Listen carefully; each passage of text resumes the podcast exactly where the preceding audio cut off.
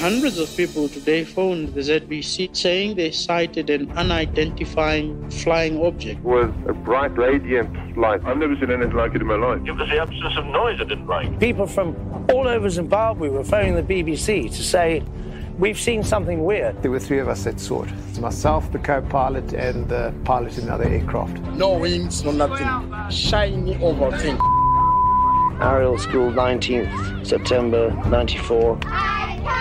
Could you tell me what you saw on Friday? The silver thing in amongst this clump of trees. We saw this black figure running. His face was like this, and his eyes were down here. I just thought it was some kind of alien from a different planet. When you looked at those children, they were absolutely credible. And whereabouts was it? In the trees over there. There was a big group of kids pointing and making a noise and shouting and screaming. The panic spread. Am I safe or am I not safe? He's a Harvard psychiatrist. Meet Dr. John Mack, a believer in aliens from outer space. We came away convinced that an extraordinary event occurred here. I think they want people to know that we're actually making harm on this world. How did that get communicated to you? It came through my head. Somehow there was a message about pollution from the way he was staring? Yes. I was just a hard-ass journalist. I could handle war zones, but I could not handle this UFO thing. I mean, I never felt this could derail my career. The dean wanted to know, what is he doing? Angels, yes. Extraterrestrials, no. John is lost at this time.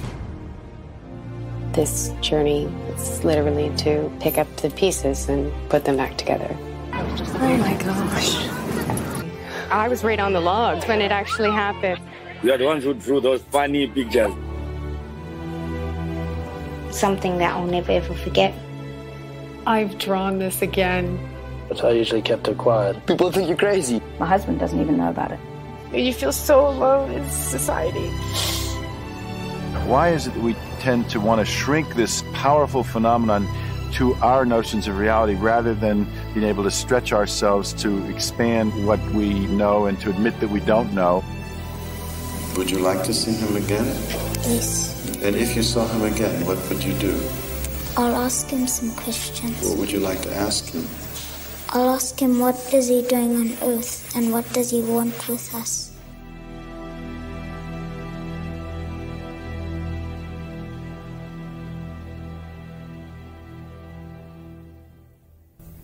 In the world of ufology, a few names immediately come to mind. Roswell, New Mexico, Travis Walton and Fire in the Sky, and the Phoenix Lights incident. Later in the show, we will be joined by director Keith Arem to discuss the Phoenix Lights and his movie, a sci-fi thriller that he created based on the real events surrounding that story. But there's another story, a story that needs to be told and finally is being told properly. I've been fascinated by this story for a long time, and I'm so happy that there's finally someone we can speak to about this. Coming up next, right here on the Best in Paranormal Talk Radio, we're going to discuss the Ariel phenomenon. I'm not gonna stand here and listen to this baloney. He won't float. He doesn't stand for baloney.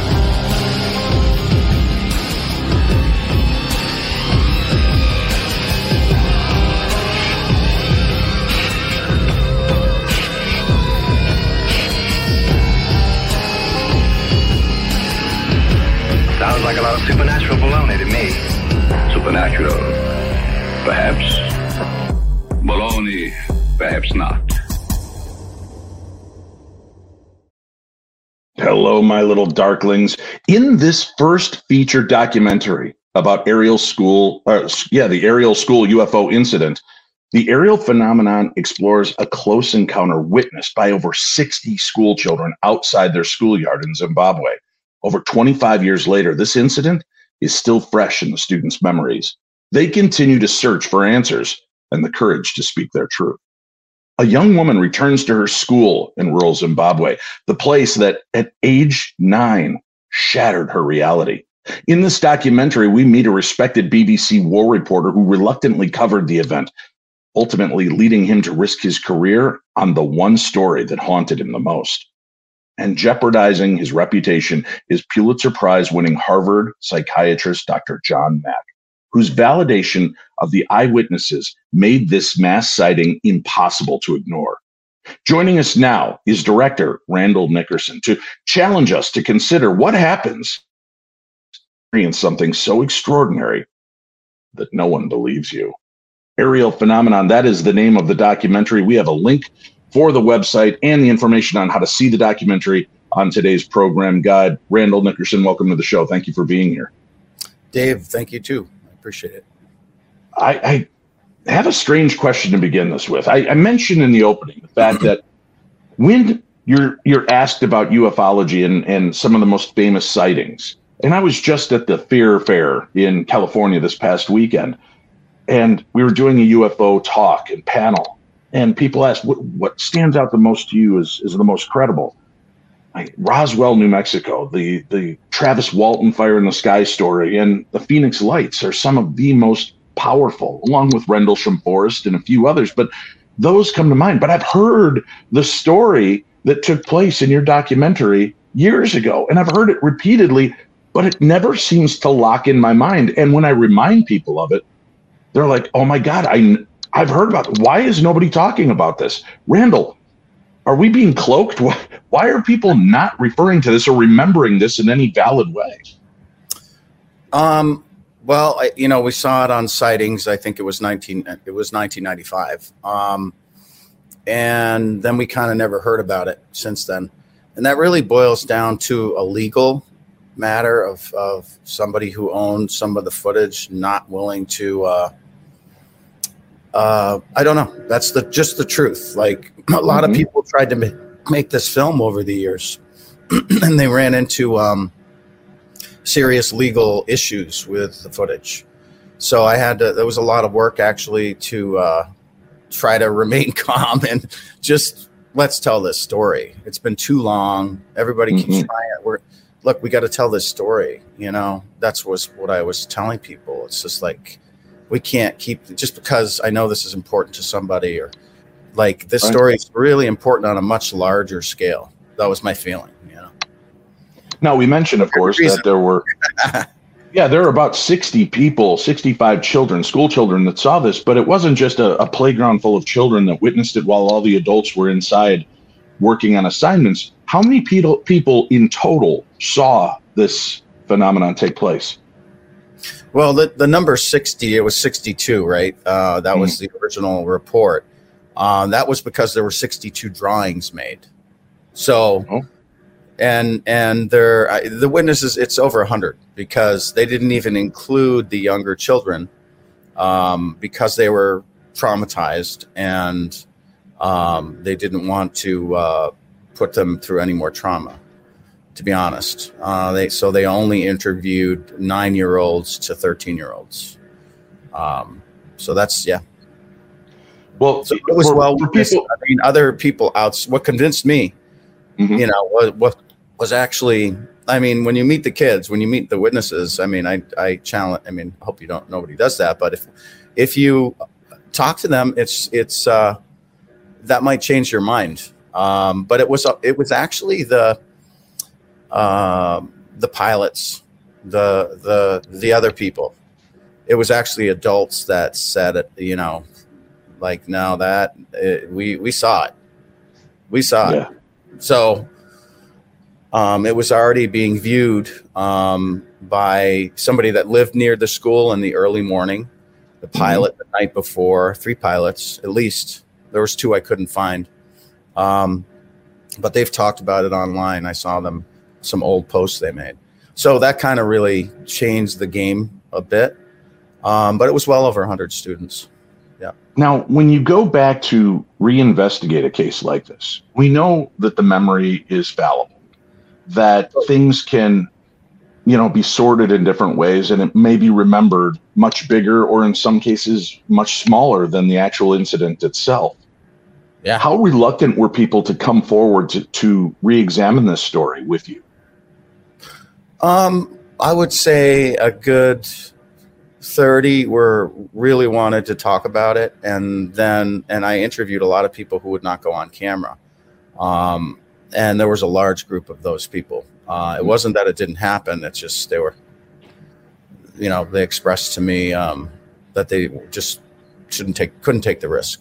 Or they had a religious belief that it was something, you know, from demonic something. Right. Something, yeah, exactly. I ran into that. I was surprised to run into that, but I guess I shouldn't be. But that even solidified it again. It's like, well, whatever happened there, if he's talking about the devil, something really, really wild happened there. I mean, just, you know what I mean? But I mean, I've just done so many interviews and talked to so many of these kids. And I mean, they tell the same story. That's the thing, is the archival, what they say in the archival, and a lot of it they haven't even seen. I've seen it all. I have it all. So, you know, I already knew their story and how they told it. And I even gave a lot of the kids their own drawing because they didn't have it. The school kept them. So, I mean, I'd like to, by the end of this whole crazy, you know, production, the way, you know, the film and all is great, but, you know, it's just still a lot of work, but I'm just going to stop. Did you go in as a believer, Randall? Did you say this is true? Did you go in to see if you could find where the holes were, where the problem really was, and what they, all I had was Dr. Mack's footage in the beginning. So I immediately, you know, watched that over and over and over. And I just had so many questions that, you know, I was like, I have to go to the school. And dude, it's a big deal to go to Africa. Yeah. And it's a big deal. Like, I mean, it's one of the most crazy things I've ever done in my life. And to survive and film and investigate all this. I mean, no wonder no one did it. It's really hard. I mean, especially when I did it in 2008 was the first trip. I've been there 3 times. Really? And you either buck up or you go home. That's the way Africa actually is. It's pretty hardcore in that way. But so, yeah, I mean, I was like, I have to go to the school. If I'm going to put my name on this, I have to go to the school and I have to find out more.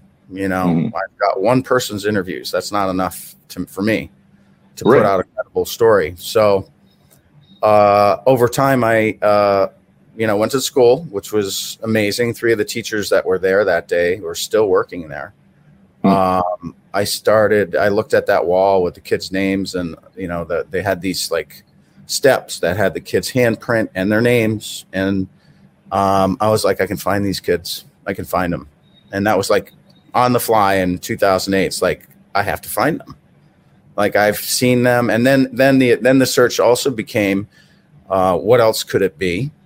I talked to astronomers who had seen this thing in the sky, who they couldn't explain it themselves, and they also, but when they heard that somebody said it was a Russian rocket body coming in, they never asked another question. This was a university professor, and. You know, just people like, I remember him, I'm doing the interview and he says, do you really think this happened? I was like, I don't know. And he just started laughing.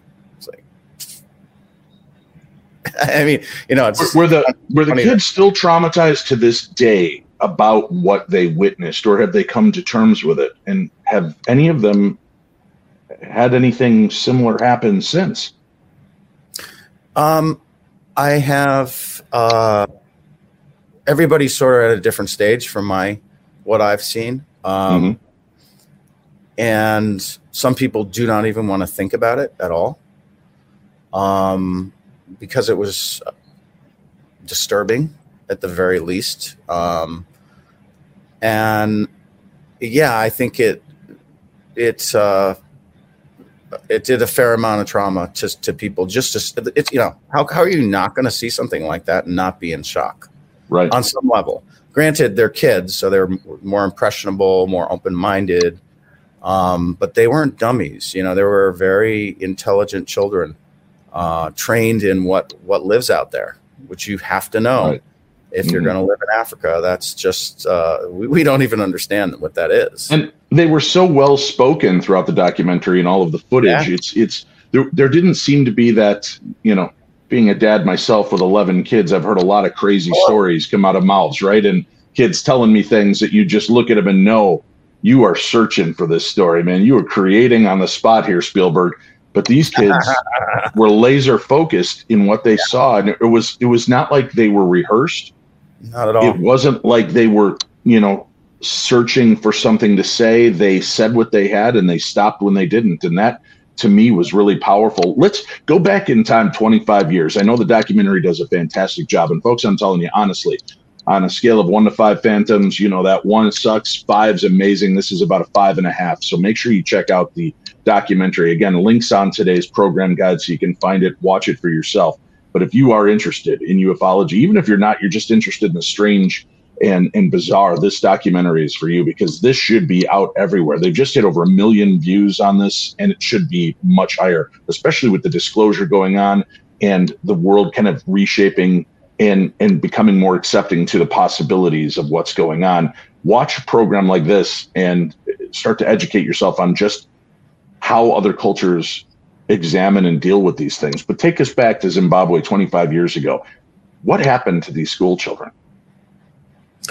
There were reports at the time of several different objects that were seen in the sky over, according to the BBC report, and everything I could find out, for about a week. And it continued after the Ariel School incident. It was a Friday morning break. The kids were out. They had the prefects. The older kids were in charge of the kids. There was a woman in the tuck shop, which unfortunately wasn't facing the field. And it was a very small window. A tuck shop is like a curio shop. They sell candies to the kids and stuff. And this is a huge playground. Huge. I mean, the distance from the playground where these kids are gathered, started to gather to watch this unfold. You know, there's tennis courts there that are like 200 yards away. I mean, and then there's an upper playing field that you can't see the lower field from. I mean, it's like a college campus, in my opinion. It's absolutely beautiful. But then again, you're in Africa. So they had seen this object in the sky doing bizarre, crazy things, and a lot of them were playing soccer. There were kids in the playground, there were kids on the upper field, and that this thing was going across the sky. They watched it, and then they sort of like, I don't know what that was, and then all of a sudden it races in, and it's all of a sudden on the ground, about 150 yards from the edge of the playground, which that edge is a solid edge. You don't go past that edge because it's brush, snakes, poison, you know, it's the reality of it. It's like, wow. Yeah. And then another species, you know, potentially showed up.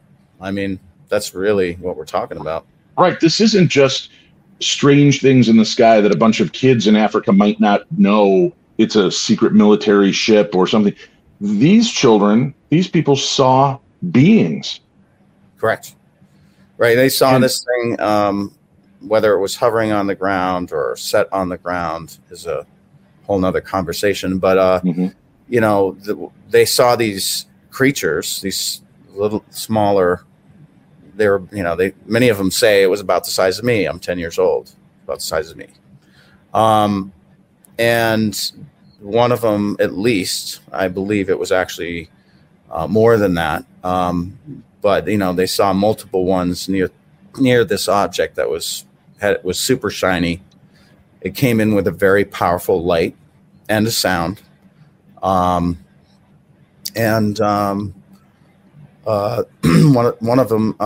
particular one approached the kids on the playground who had gathered at the bottom of the playground. It's like a series of rocks, and then there's the log barrier where they can't go. And this creature approached them very closely, according to all the witnesses that I spoke with, and made eye contact with them. And it was like, they describe it as like time being completely different. They couldn't hear anything outside. You know, all the kids were screaming, and, you know, there were kids crying, and then all of a sudden it just went quiet. And they had some kind of interaction with this creature. Like a telepathic link that they connected. I love the way the kids say it. They don't even know that word, and they're saying, he was in my conscience. Like, wow. I mean, that's just I mean, the archival, there's so much more archival. I mean, it's astounding what gets said. And unfortunately, you're limited to an hour, you know, right. Ideally an hour and a half. This is an hour and 38, but boy, I could do a 4-hour film on what happened there. But they have this, did they feel that these beings were aggressive at all? Or was it just more something out of the ordinary? We don't know what you are. This is frightening for that series or for that sense alone. Correct. And the sense that a lot of the kids felt like this thing wanted them to go with them. Oh, really? Yeah. Yes. Did they ever get that message telepathically? I know a lot of it seemed very conservationist, right? They were kind of warning the children that, you know, the world needs to be protected. You're at a critical point here. What made them feel that they also wanted the children? Just the feelings. They express their feelings. There's a couple in the film that do. You know, I just tried to show several examples of everything. Like, okay, right. Here's a few, but there were a bunch more that said exactly the same thing, or put it in their own way, but they had a feeling that these creatures wanted them to go with them, and not all of them, right. But a solid group of them. So, I mean, I don't know. It's all pretty wild. And even in the messages they got about our climate, which is anybody looking from the outside is going to tell us, guys, you might want to do something about your planet. I mean, that totally makes sense to me. But I also thought, well, maybe when you go through this kind of trauma, I don't know. But I theorized, like, well, maybe when you go through this particular trauma, because it's a very unique type of trauma, maybe you start thinking about your environment. When an animal gets threatened, they start to think about their cage more. Right. More importantly, I don't know. I'm just, it's a theory, but the thing that also is true is a lot of people who've had encounters with these things have gotten those same messages over time. Exactly. It's been reported. Don't you find it fascinating though that of all the people of Earth to tell this to, you go to, and I don't mean this disrespectfully, but you go to a group of kids in Zimbabwe. At what point do you think this is the group we need to talk to? Do you think it's because this isn't the first time they've tried this and the adults are just too stupid? We're not listening. We're not, or are taking things into a different spin. That's an interesting question. I mean, that's a very interesting question. I think about it a lot. What I found interesting in the school was it was multi-religion. Even though it was a Christian school, there were Islamic, animism, Christianity, you name it. Like the Shona had their own religion. And I mean, everybody, it was a mix of religion, and it was a mix of people from all over the world, white, black, brown. I mean, that was, I said, well, why is this unique for them? And why? And the other thing is a lot of these kids that graduated that school have become people in their lives. They're affecting change. They're, that's what I wanted you to get to is the fact that there is a reason. Hackers yet out of that group. I mean, they're really smart kids and have been very successful. They're all around the globe now. That most of them have left Zimbabwe. So it's interesting. Right, this thing broke their paradigm, their understanding of the world, and they all excelled. Instead of falling into just the doldrums of day, they made something of themselves, took it further, and are working at a way to make the world a better place. It's an interesting element of the story, no doubt. I interviewed the parents. Yeah, go ahead, please. I interviewed the parents of a lot of these kids to say what changed when this happened, and one of the dads of twins that were there that day said anything became possible after that for them in their minds. And he said, I think that was a great thing. Whatever happened to them made them start to think like anything's possible. If that's for real, anything's possible, which has led them into careers that are respectful. You know what I mean? That's so powerful, isn't it? I know we only have a few minutes left here. You talk with of course, you've got this BBC reporter, a war reporter, who gets haunted by the story, goes in. This is something that could jeopardize his career. Foolishly enough, you would think that this would be something that we would want a war reporter to report on, because sure, this is an element of, it may not be extraterrestrial, but something happened. There is no doubt that something happened, and we should know and understand what it is so that we're prepared if there's some kind of invasion force from any foreign country. We just, that's the important part is like, well, what are these? I mean, this is what our government and our military is telling us is what are these things? We need to know their intention. Well, yeah, that's pretty important because they could literally decide our fate. You know, if they're not, if they got some long, who knows? Well, you got to start thinking that way. We need to address it as soon as possible. Dr. John Mack goes there. He's a psychiatrist. I mean, this is something I'm sure is, oh, wow, this is group hypnosis or hallucination. I've got to find out what's making these things tick. And this man changes, right? This man is changed by this experience and speaking with people to the point where it's jeopardizing his life, his career, and his legacy. Do you think that he ever regretted having this story come to him to be a part of this investigation? Well, he was, at the time, he was starting to really look into this seriously, this whole phenomenon, because of it didn't fit. You know, the man has a 50-year career. He's won the Pulitzer, professor at Harvard. He knows what he's doing. And when he ran into these type of experiences, he felt like he couldn't diagnose them in any way other than that they saw something that was a real experience. So, yeah, I don't think he was ever, you know, it cost him dearly. It cost Tim dearly. It's cost the kids dearly, the kids this happened to. Like, nobody really won in this story.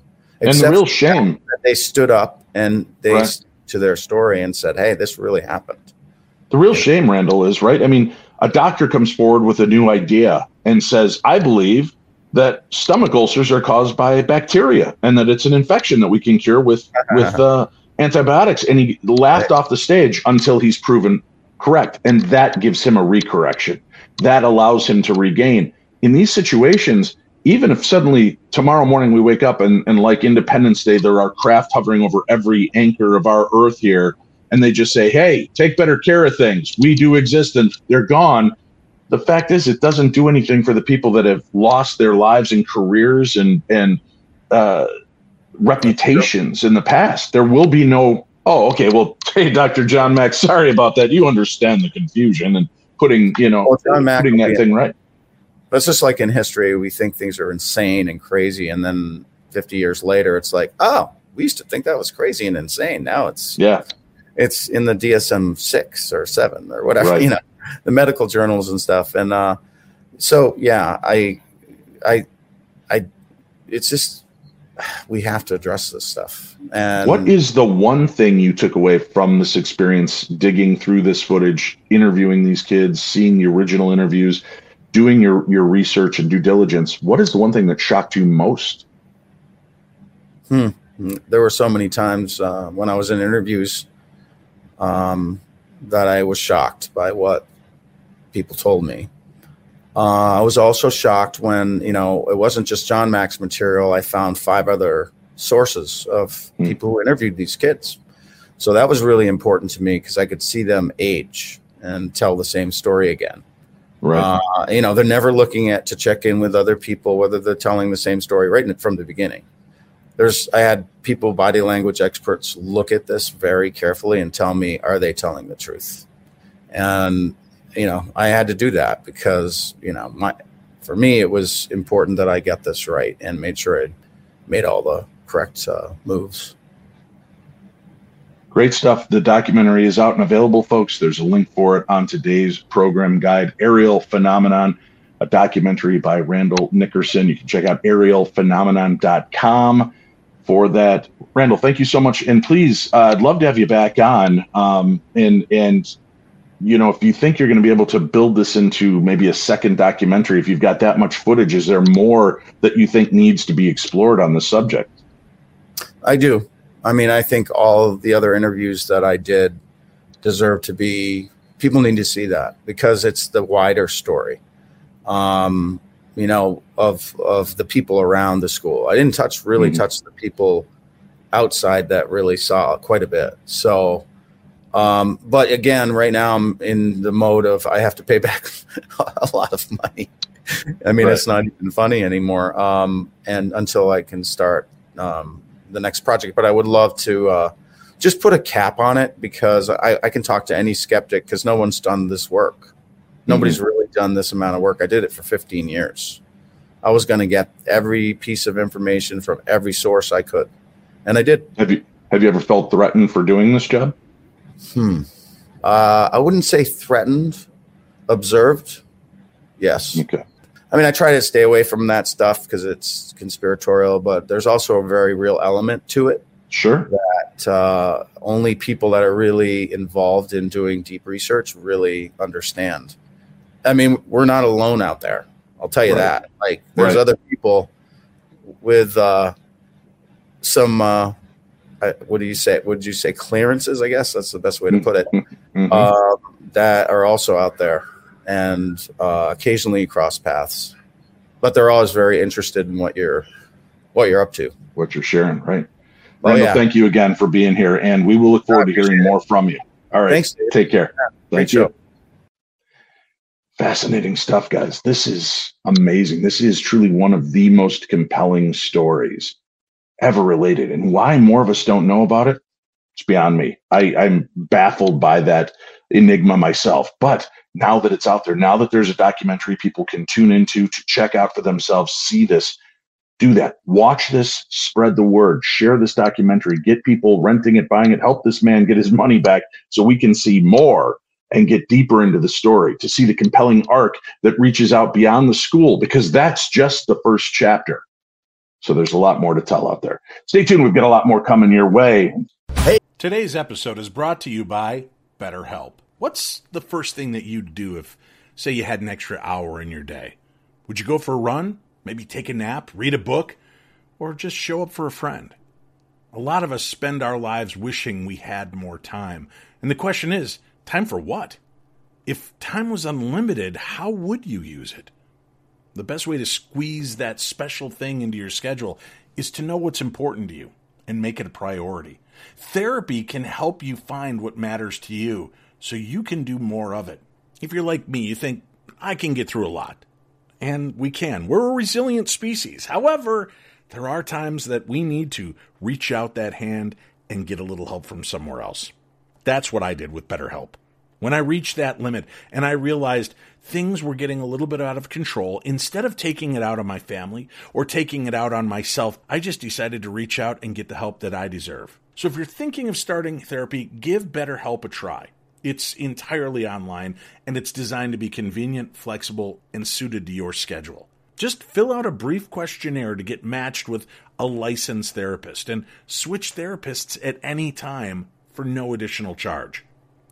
Learn to make time for what makes you happy, my darklings. Get BetterHelp.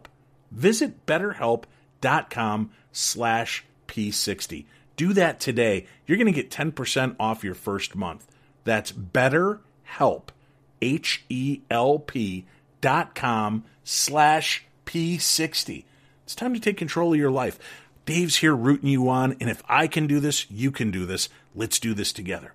BetterHelp.com/P60. There's a link for it on today's program guide. It's Chris Jericho here, just reminding you about the four-leaf clover. Chris Jericho's Rock and Wrestling Rager at Sea, the fourth voyage, leaving February 2nd from Miami to Great Stirrup Cay, our very own private island. This is going to be the biggest and best Jericho cruise ever, with the biggest lineup, the most fun, I guarantee it. Come join us for the vacation and the party of a lifetime. ChrisJerichoCruise.com. Cabin's still available. I want to see you there.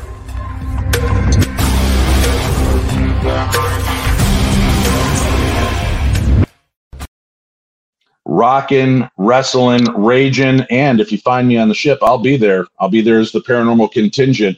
We're going to spend some nights star watching, because we've had weird experiences out at sea.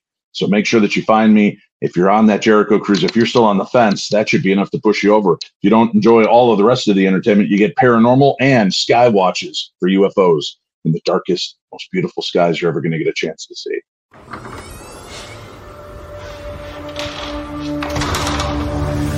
Haunted Magazine is packed full of the paranormal, stuffed with the supernatural, sauteed with spookiness, garnished with ghosts, and even drizzled with a dash of demons. If you want histories, mysteries, ghost stories, hauntings, weird stuff, freaky stuff, and more supernatural than you can shake a stick at, come and see Haunted Magazine for the world's best paranormal writers. Visit www.hauntedmagazineprintshop.com for your latest scare. Remember, kids, don't be normal, be paranormal. You've asked for it. I've got it. The new Paranormal 60 t-shirts are here. If you're interested, make sure that you contact me. You can reach me at dave@paranormal60.com. They are $25 to $30, depending on the sizes that you want. We've got four clever fun backs. We've got the Paranormal 60 logo on the front. Don't scare me, I poop easily on back number 1. You can be my little darkling and prove it by wearing a darkling shirt on back number 3. Number 2's got our famous news quote, words is hard. And, of course, back number 4 has got Paranormal Talk Radio with our logo and our website. So if you'd like to get in on that and get the shirts, make sure that you email me as soon as you can, dave@paranormal60.com. Those will be shipping out here in the next couple of weeks. I had a chance to go to the Fear Fair this weekend, and it was a great festival. I want to thank the people that put this on. Hundreds of people in attendance, a lot of great things going on, from the Venice Freak Show people that were there putting on an amazing program. It was really fun to watch them and interact, and I got a chance to see Kevin Stone do his seance routine. But while we were there, we got a chance to see a screening of a sci-fi supernatural thriller movie, if you will. And I want to share that trailer with you right now. In 1997, you took part in one of the largest military cover-ups in United States history. That's correct.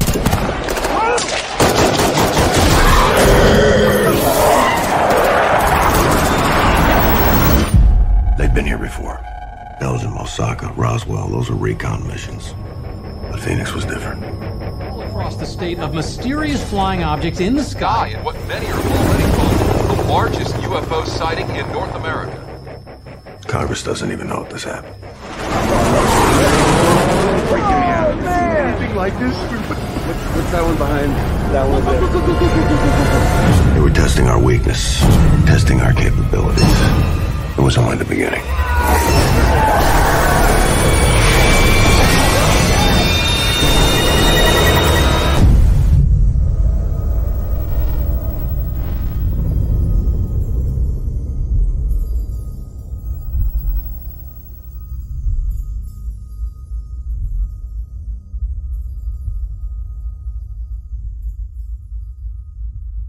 The Phoenix Incident, from Keith Arem, an award-winning talent director of Call of Duty and Titanfall, is an investigation into the March 13th, 1997 disappearance of 4 Arizona men, exposing a military cover-up of the largest UFO sighting in North America. The Phoenix Incident is a film based on true events. We've got the director with us right now. Great guy. Fun talk this weekend we had at the Fear Fair. Thank you for being here with me, Keith. Thank you for having me. Yeah, we had a lot of fun this weekend. That was a blast. This, you know, and for everybody else, I'm going to do a upon further review at the end of tonight's show for the movie Nope, because I felt it was the right time to do it. I watched it on the flight home today from California, figuring, well, I've got two great guests. I've got Randall Nickerson on. I've got Keith Arem. We're going to be talking about UFOs and some of the biggest stories ever in history for UFO sightings. And again, being a fan of fictional movies and interesting storytelling, Jordan Peele, I really felt delivered. So we'll discuss that later. But Keith, now this is interesting, because this movie came out quite a few years back, but it has had a resurgence since the uptick in interest in disclosure.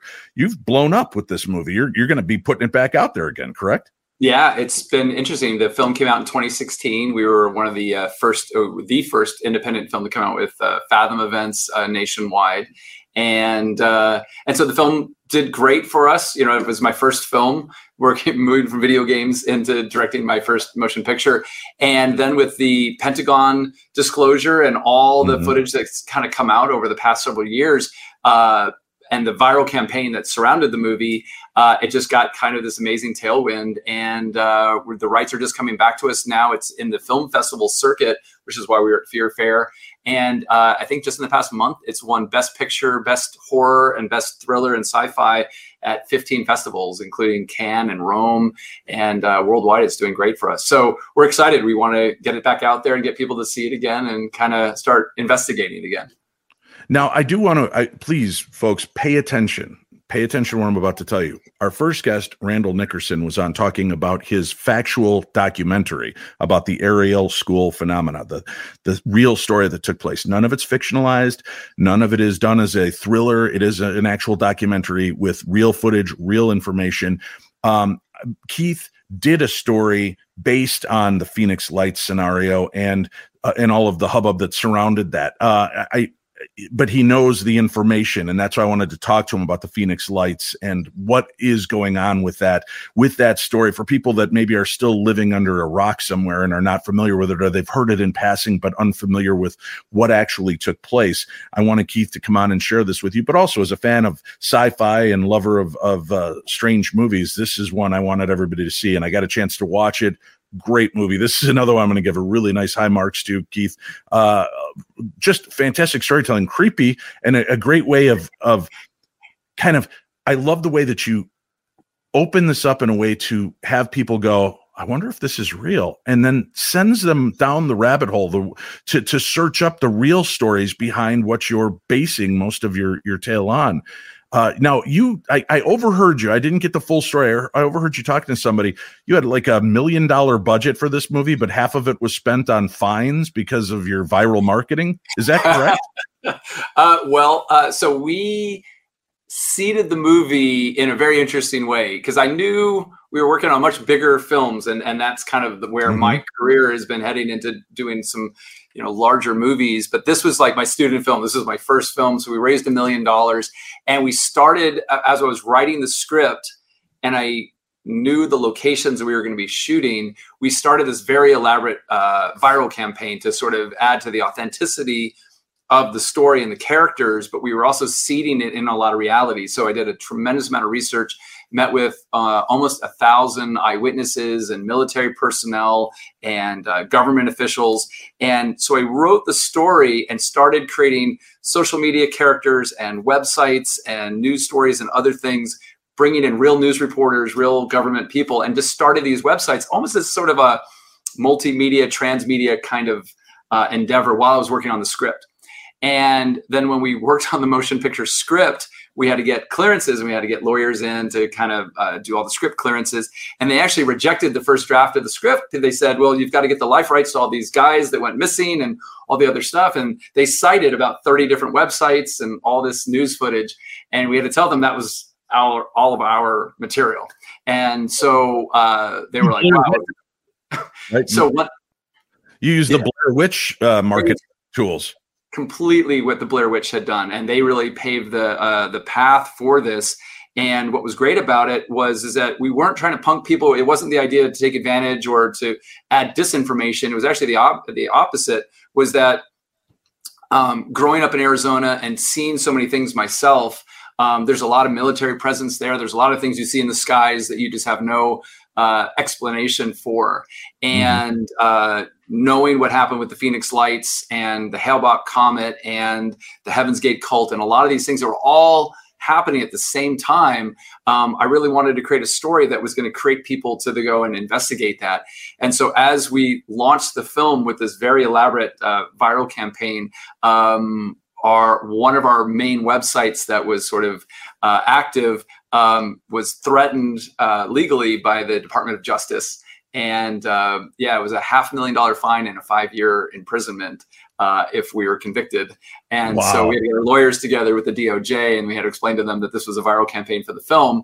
And very shortly after that, we also met with Alejandro Rojas from Open Minds and a number of other people in the UFO community and said, guys, look, we're not trying to do a disinformation campaign to dishonor what's happening. If anything, we're trying to inspire people to go and do the research to actually look at what's going on and open up these stories that people don't know about. So by fictionalizing these characters and what we were creating, it was actually inspiring people going, wait a second, I heard about that. And they'd go and find our viral campaign, and then they'd start looking it up. And it actually it was just a great experience, just learning about that and then being embraced by the UFO community, and Nick Pope and Lee Spiegel and Alejandro Rojas and Stanton Friedman and Ben Hansen and John Greenwald, all these guys really were very instrumental in kind of helping us launch this and getting the UFO community behind it. I really appreciate the fact too that you worked out something with the UFO community. That you created that hashtag, and I believe it's on the bottom of the poster here. Let me pull that back up.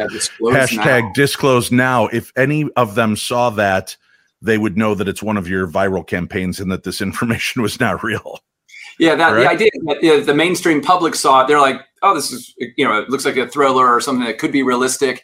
And obviously when it went out, it was on the front cover of the Mirror UK and Yahoo News, and everyone was reporting this early sightings before the Pentagon sightings came out. Ours was huge. It was like 20 million interactions that we had. But with the UFO community, that disclose now hashtag was sort of our little safe word to say, hey guys, this is a fictional story, so don't think that we're spreading disinformation. Did you have any flashback? I ask that because I saw The Fourth Kind, and being a host of a paranormal radio show, I was brought in by the movie studio. I was told this is true. They put in real footage from the actual interviews.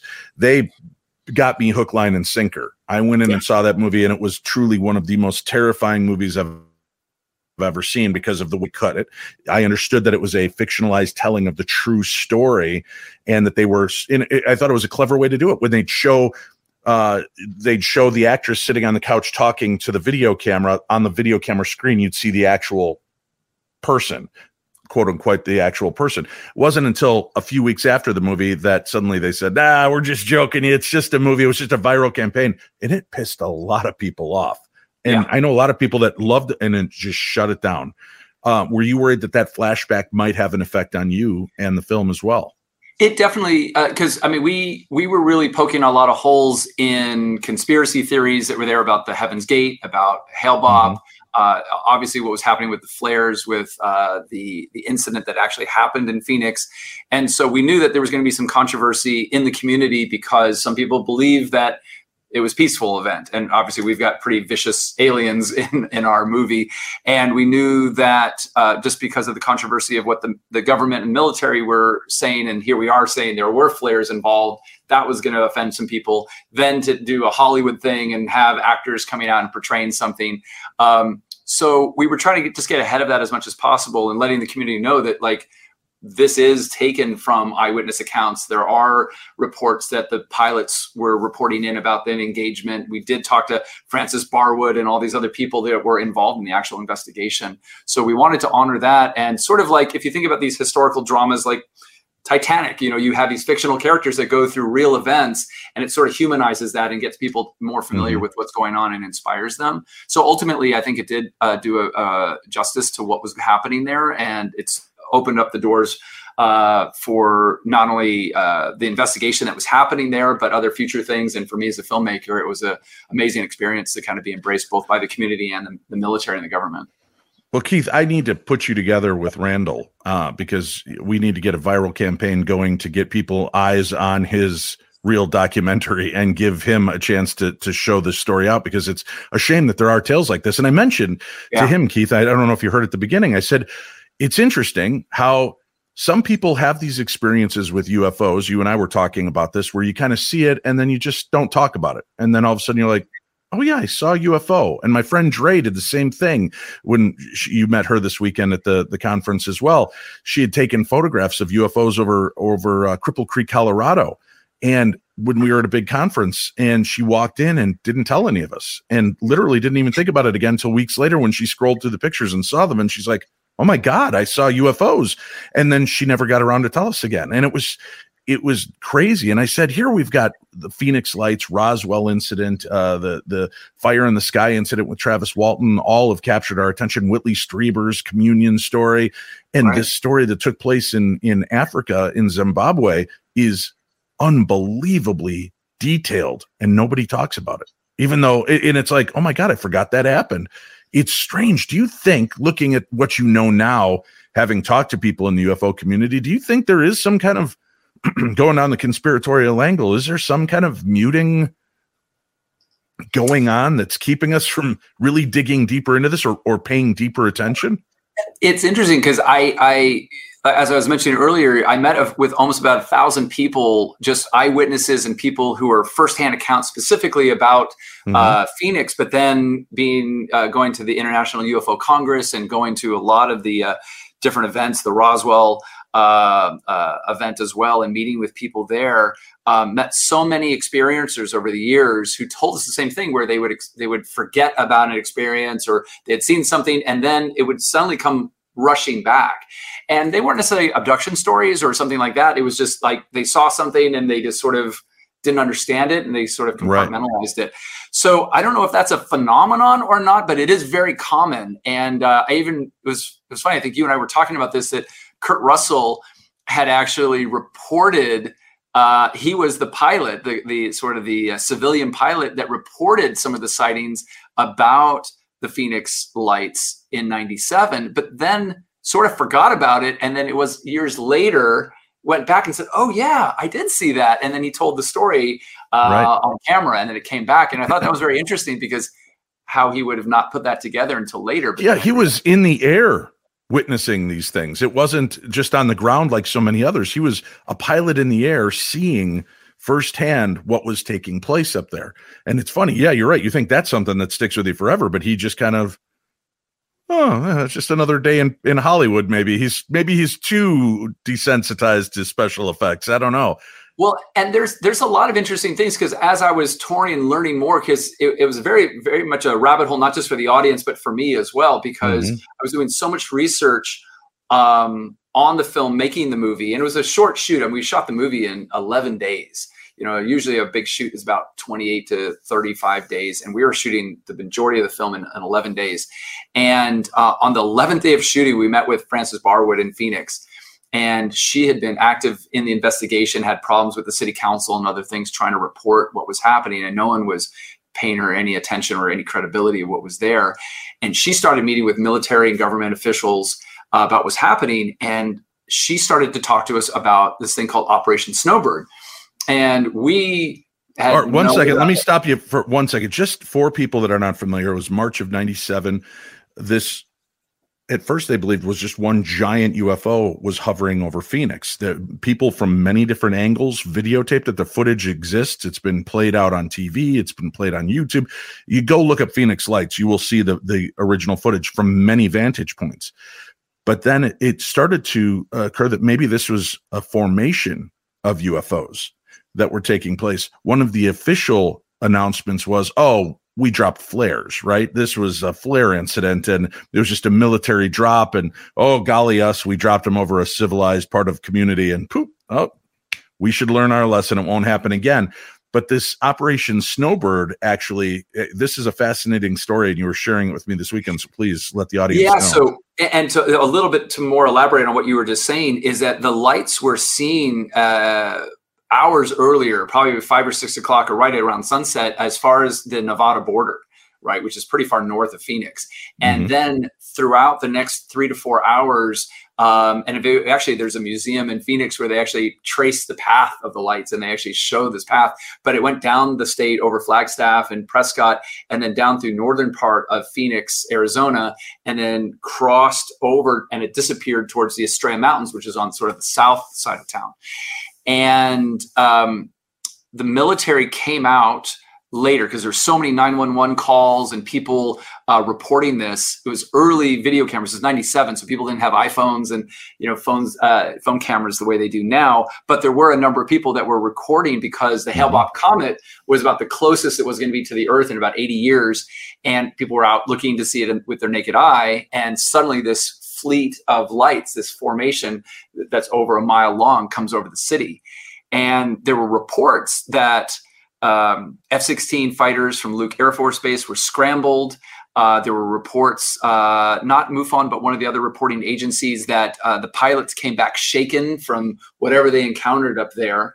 And it was just a fascinating experience. There was reports that they closed the airport because they couldn't see these things on radar, but everyone could see them coming over the airport. So there's a lot of confusion going on. And weeks later, it was reported that Luke Air Force Base had seen these and reported this in, but down in Arizona, where the A-10 Warthogs are based, that they were running training exercises away from Phoenix in an area called the Barry Goldwater Range, and they were running the A-10 Warthogs, and they were doing maneuvers. And on their way back, they were jettisoning all of their Lu-2 illumination flares. And the idea is they just didn't want to keep live payloads in their vehicles, so they were jettisoning them. But because of the distance and over the desert, it looked like these things were these orbs all glowing together, all moving in formation.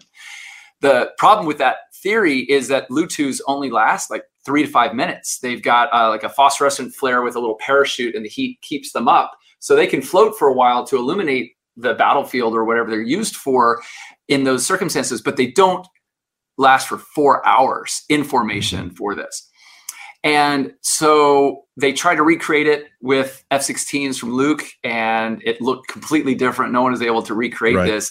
And so these conspiracies were all kind of coming out that the government was covering up these flares. So what was really interesting was when we met with Francis Barwood, she starts talking about this idea, this conspiracy involving Operation Snowbird. And most people know about Operation Snowbird because the 104th Maryland Air National Guard comes out to Arizona to fly their planes at the Barry Goldwater Range because it's too cold to fly it back in Maryland during that time of year, which is why they call them snowbirds.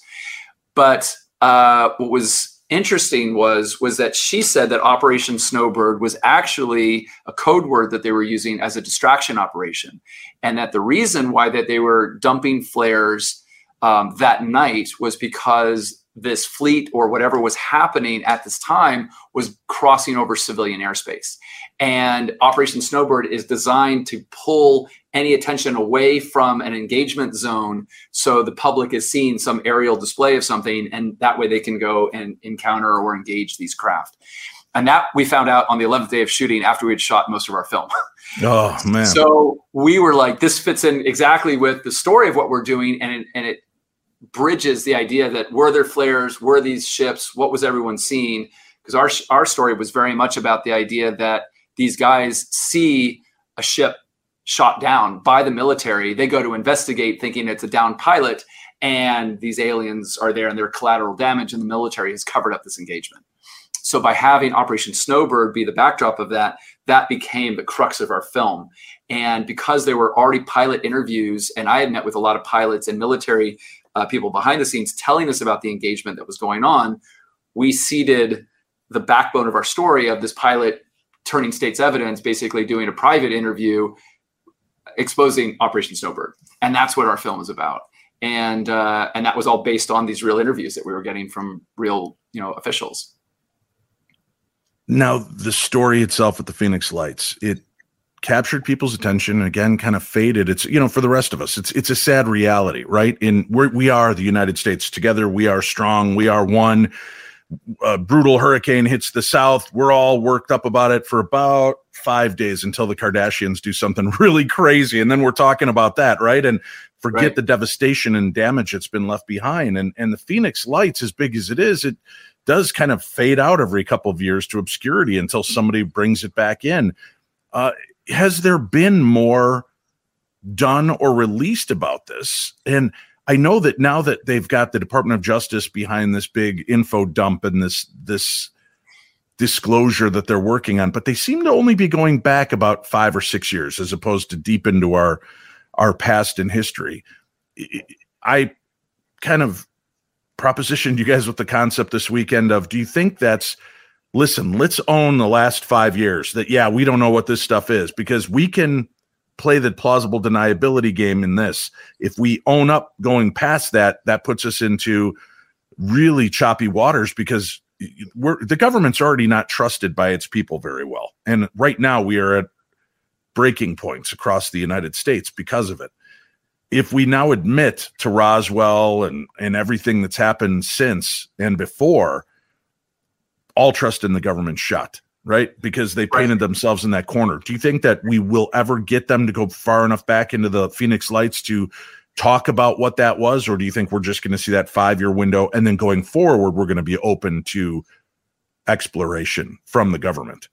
I think they have to go back. I mean, the interesting thing is that when you look at the disclosure that everyone in the UFO community has been really hoping for all these years, the mm-hmm. problem that we've always had is that there isn't really a smoking gun. There isn't any actual like scientific proof that we can present to the mass public up until recently that actually shows and discloses what everyone's been talking about, because mm-hmm. everyone you talk to has an experience, has seen something. We all believe in it.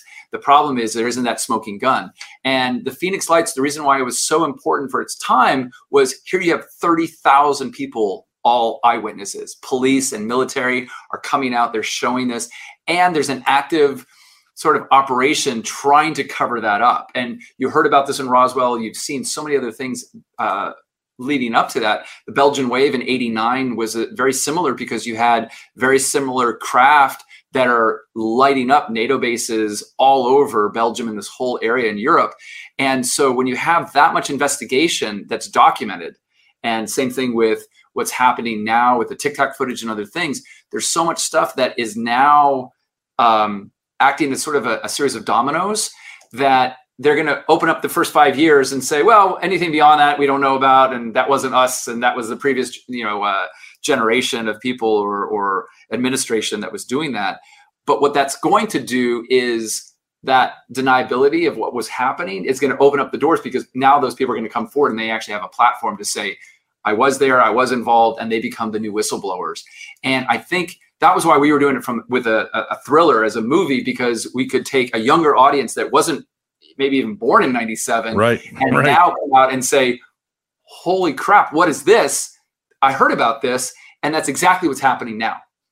And that's why when this Pentagon disclosure happened just over the past few years, our film shot up to the top of iTunes and Amazon, because people thought it was part of the same thing. It looks the same, acted the same. And I was looking at the footage and it looked almost identical to some of the stuff we had in our movie. So I was like, so I think it's going to go back. And I think it will be this series of dominoes that will open up that conversation for sure.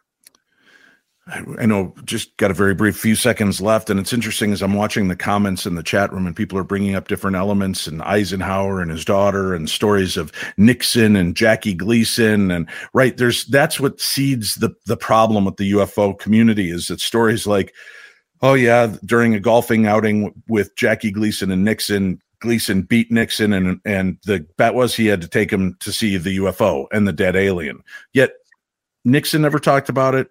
Gleason never talked about it. It was shared, I believe, after Gleason's death by his widow.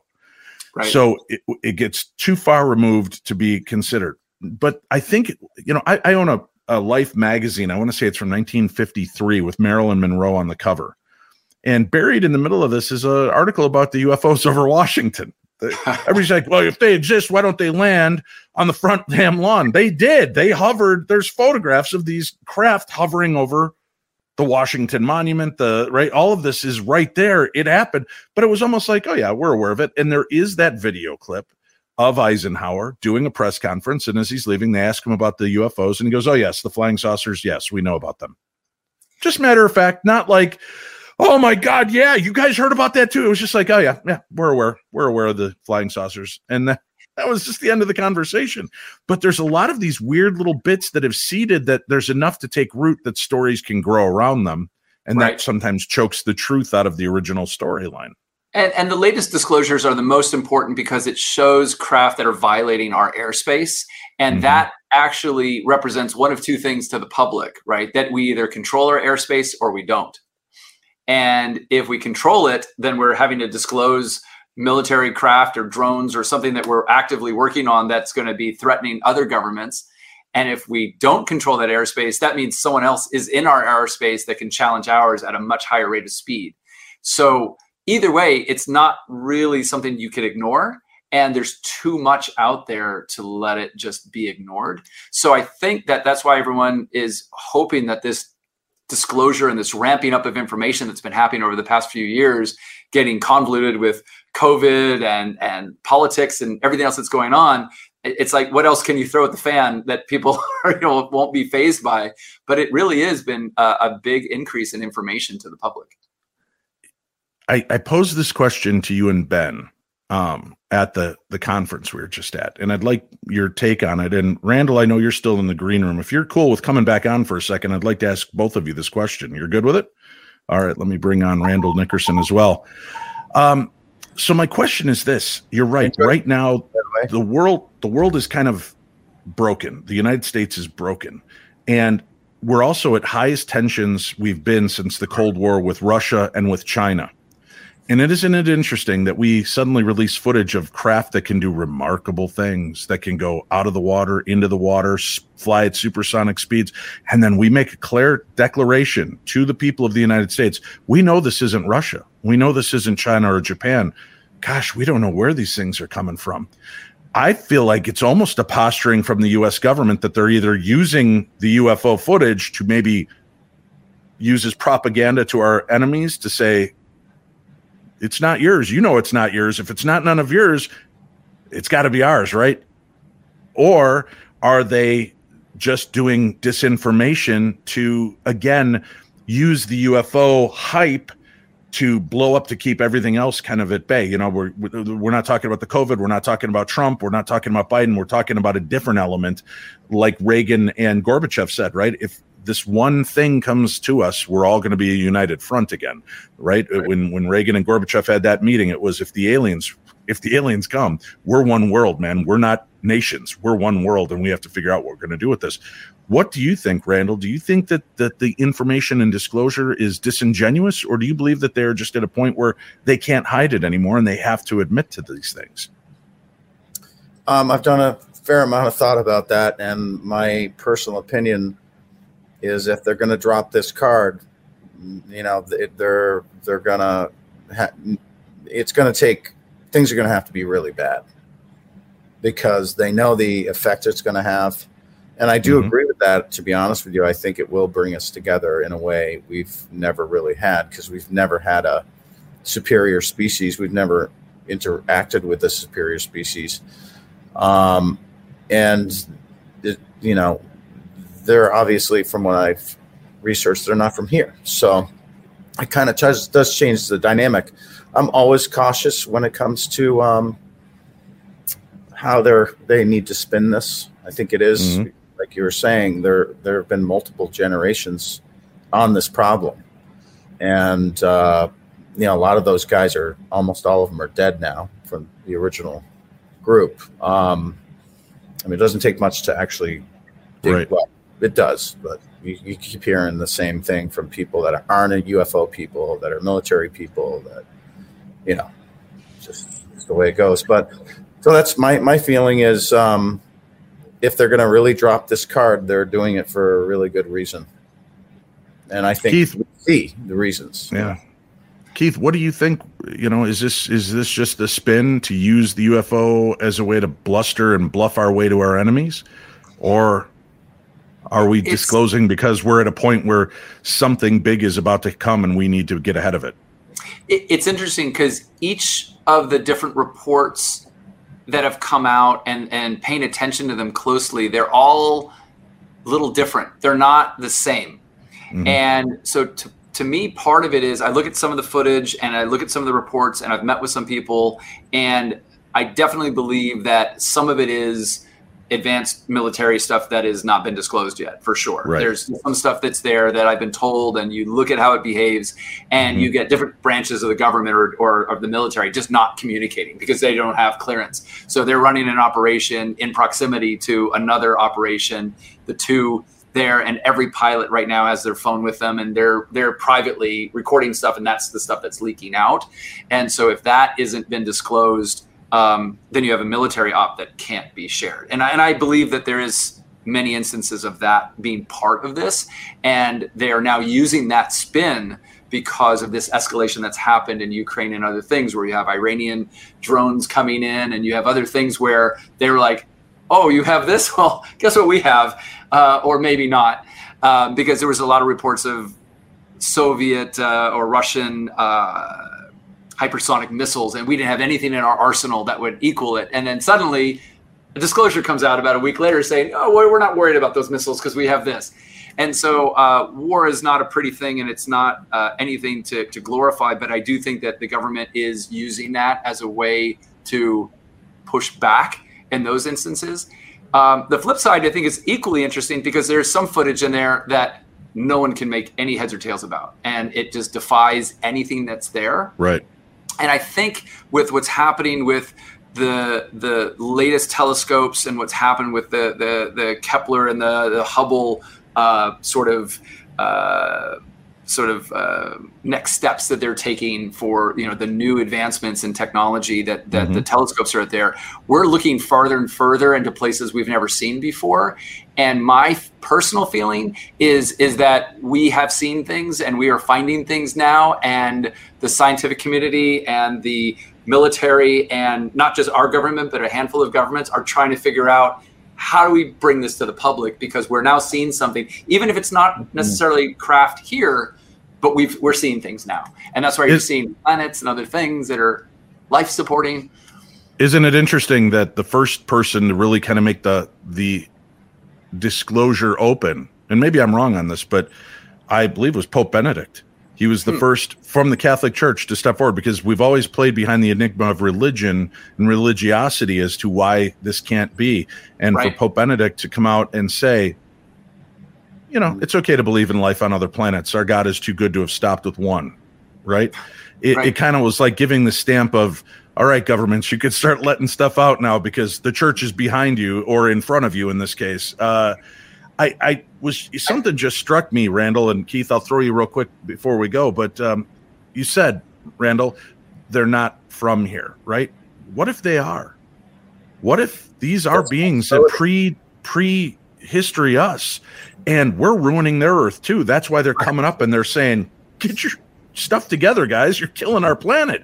And do you think that there's a chance that they're here? They're the USOs. They're living in these subterranean, which sounds maddening, but it doesn't, because those are we've explored so much, but we can't get to certain depths in the water to explore any further. And that would be a perfect place for things that have learned how to get there. And we know that dolphins were once land-dwelling mammals.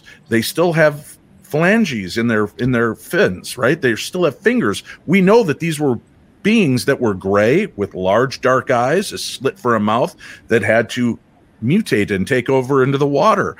That's undeniable. There's been all of these changes. Are they here already? Have they always been here? I mean, for me, I love that idea, and I love the idea that it's the opposite as well, that they're actually from our future coming back and trying to warn us from where we're potentially going, right? The idea that they're so similar to us, they have such an interest in us, and they have a vested interest in our future. So if time travel or that ability is there, then they're coming back to be our future selves, warning us about the path we're going down. And so I hadn't thought about that just being from our ancestors coming forward, but actually I love both ideas, and it works both ways, and very plausible. Randall, what do you think? Are they here? Have they always been here? I think they've been here for a long time. I don't really know. I entertain those ideas of, well, maybe they're here. But, you know, when I talk to witnesses and they describe what it was like to be in front of this thing or these things, and I've done a lot of other interviews with people, including military guys and pilots. And, you know, it just makes me feel like, no, these things are so foreign and so weird that right. I mean, what's the worst possible thing? The worst possible thing is, and the more factual thing is, they're from another planet. Right. We know other planets exist. Our planet, my feeling is, our planet is unique in a way. There's plenty of our planets around, scattered about this universe, but they're still rare. So there's millions of species on this planet. We're discovering new species all the time here. Maybe an advanced species would be like, you know, that's ours. And like, we don't want you to destroy these millions of other species that don't exist on, you know, some other world. Maybe. I mean, it just, you know, to really widen your scope and back away and look at the potential challenge here, and why they may be interested in being very subtle with us and being very careful in how they interact with us, so we don't freak out and blow ourselves up. Anyway, but now we are a bit of an overreactive species, aren't we? No. And by the way, the comments section are hilarious right now. And aliens are here for our hair and our tacos. And but the funny thing is that you look at a squid, and a squid has got to be the best evidence, right? An octopus and her squid is like, that's true. That's it. Yeah. So it makes eating squid tacos probably even worse. Yeah.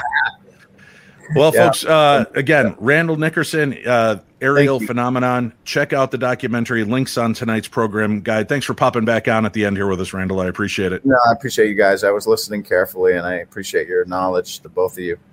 We'll connect you with Keith. I need to get this thing viral. We need to get your documentary up there like Keith's movie is blowing up. So thank you. I need to watch it again. Fantastic. Keith, thank you for joining me. It was a great time having you here, and let's talk again. We've got a lot to discuss, and like I said, I'll connect you with Randall, and let's blow up these real stories. Let's get people thinking. Let's get people out of their paradigm comfort zones and start examining the magic that's around us every day, and the fact that we need to go deeper. The film is out and available. I have a link for it on today's program guide, so they can find you, find your website, find how to watch this and be a part of it. Just let's be real clear. No fourth kind stuff here. This is a movie based on the Phoenix Lights incident from March of 1997, but it is a sci-fi thriller movie that you've created. Absolutely. As far as we know, or it's just part of the disclosure. Are you part of the people releasing it? That's fun stuff. All right. Thank you. Then that's where you go. That's exactly it. That is exactly how it goes. Take care, Keith. We will talk again real soon. All right, folks. I told you on my way home, I had about 6 hours of flight time to kill. So I was sitting there, and I know the show I was going to do tonight live. I'm sorry there was no show on Friday due to issues. I wasn't able to pull it off from where I was in California, and doing the pre-record fell through because Neil's story is in the middle of Bumbershoot, England, and the aluminum can and string he had connected to his internet was not working well. So I apologize for that. But tonight, let's end with one of these. It's time now for Upon Further Review. Now, this is a relatively newer movie, but it's already made its cycle, and it's now out at Redbox. It's for rent on Amazon Prime and more. This is the movie by Jordan Peele, Nope. He has entered the foray of horror movies and has done so in very inventive ways. I'm not always a huge fan of all of the movies he's released, but I think what I appreciate is that he's thinking outside the box. He's finding a new way to tell stories. And I really think this one is fascinating. Let's take a look. This is the trailer for Nope. What if I told you that today you'll leave here different? Pops. Pops! I'm talking to you. Bro, what you see? Something above the clouds. That's big. How big? Big. You think whatever killed Pops is out there? Right here, you are going to witness an absolute spectacle. So what happens next? Are you ready? Mm-hmm. Are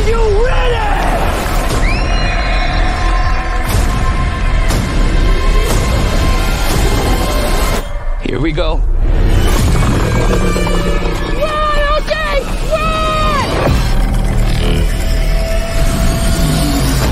No. This would be an opportunity. I'm talking rich and famous for life. There's plenty of videos for flying shit online. Ain't nobody gonna get what we gonna get. What we gonna get? The money shot. What's up? Undeniable proof of aliens on camera. The Oprah shot. You guys gonna tell me what's going on? Hell no. Something out here, and you're the only person in the world that can get it on film. that cloud. They moved an inch. It's aliens. They're just waiting for the perfect time to shove metal probes up our asses. I'll be rooting for you. I think we pissed them off. Yeah, they repainted your house. They're gonna come back. You ready? We got some work to do. Not it. Nope. I'll get him out. And I'll get the shot. Let's go, baby! Let's go! Joe, tell me, what did you see in that cloud? Well, it's not what you think. No! They took him all. I gotta get out this house. I'm trying to save you. My brother is out there. I don't think they take you. If you don't look at it. Help! Don't look. This dream you're chasing. You end up at the top of the mountain. It's the one you never wake up from.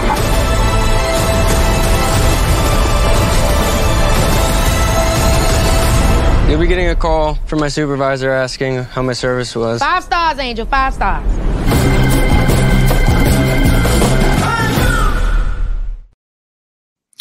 I think this is an interesting campaign for advertising. They almost make it seem like a kind of a lighthearted, fun romp movie with some comedy. It is not. It is a very intense, dark movie. There is an interesting set of threads and narratives that Jordan Peele puts in and opens up to the audience and brings you through to give you backstories on some of these characters and bring you right to the point of eyewitness of UFO craft, but in a way I've never seen done before.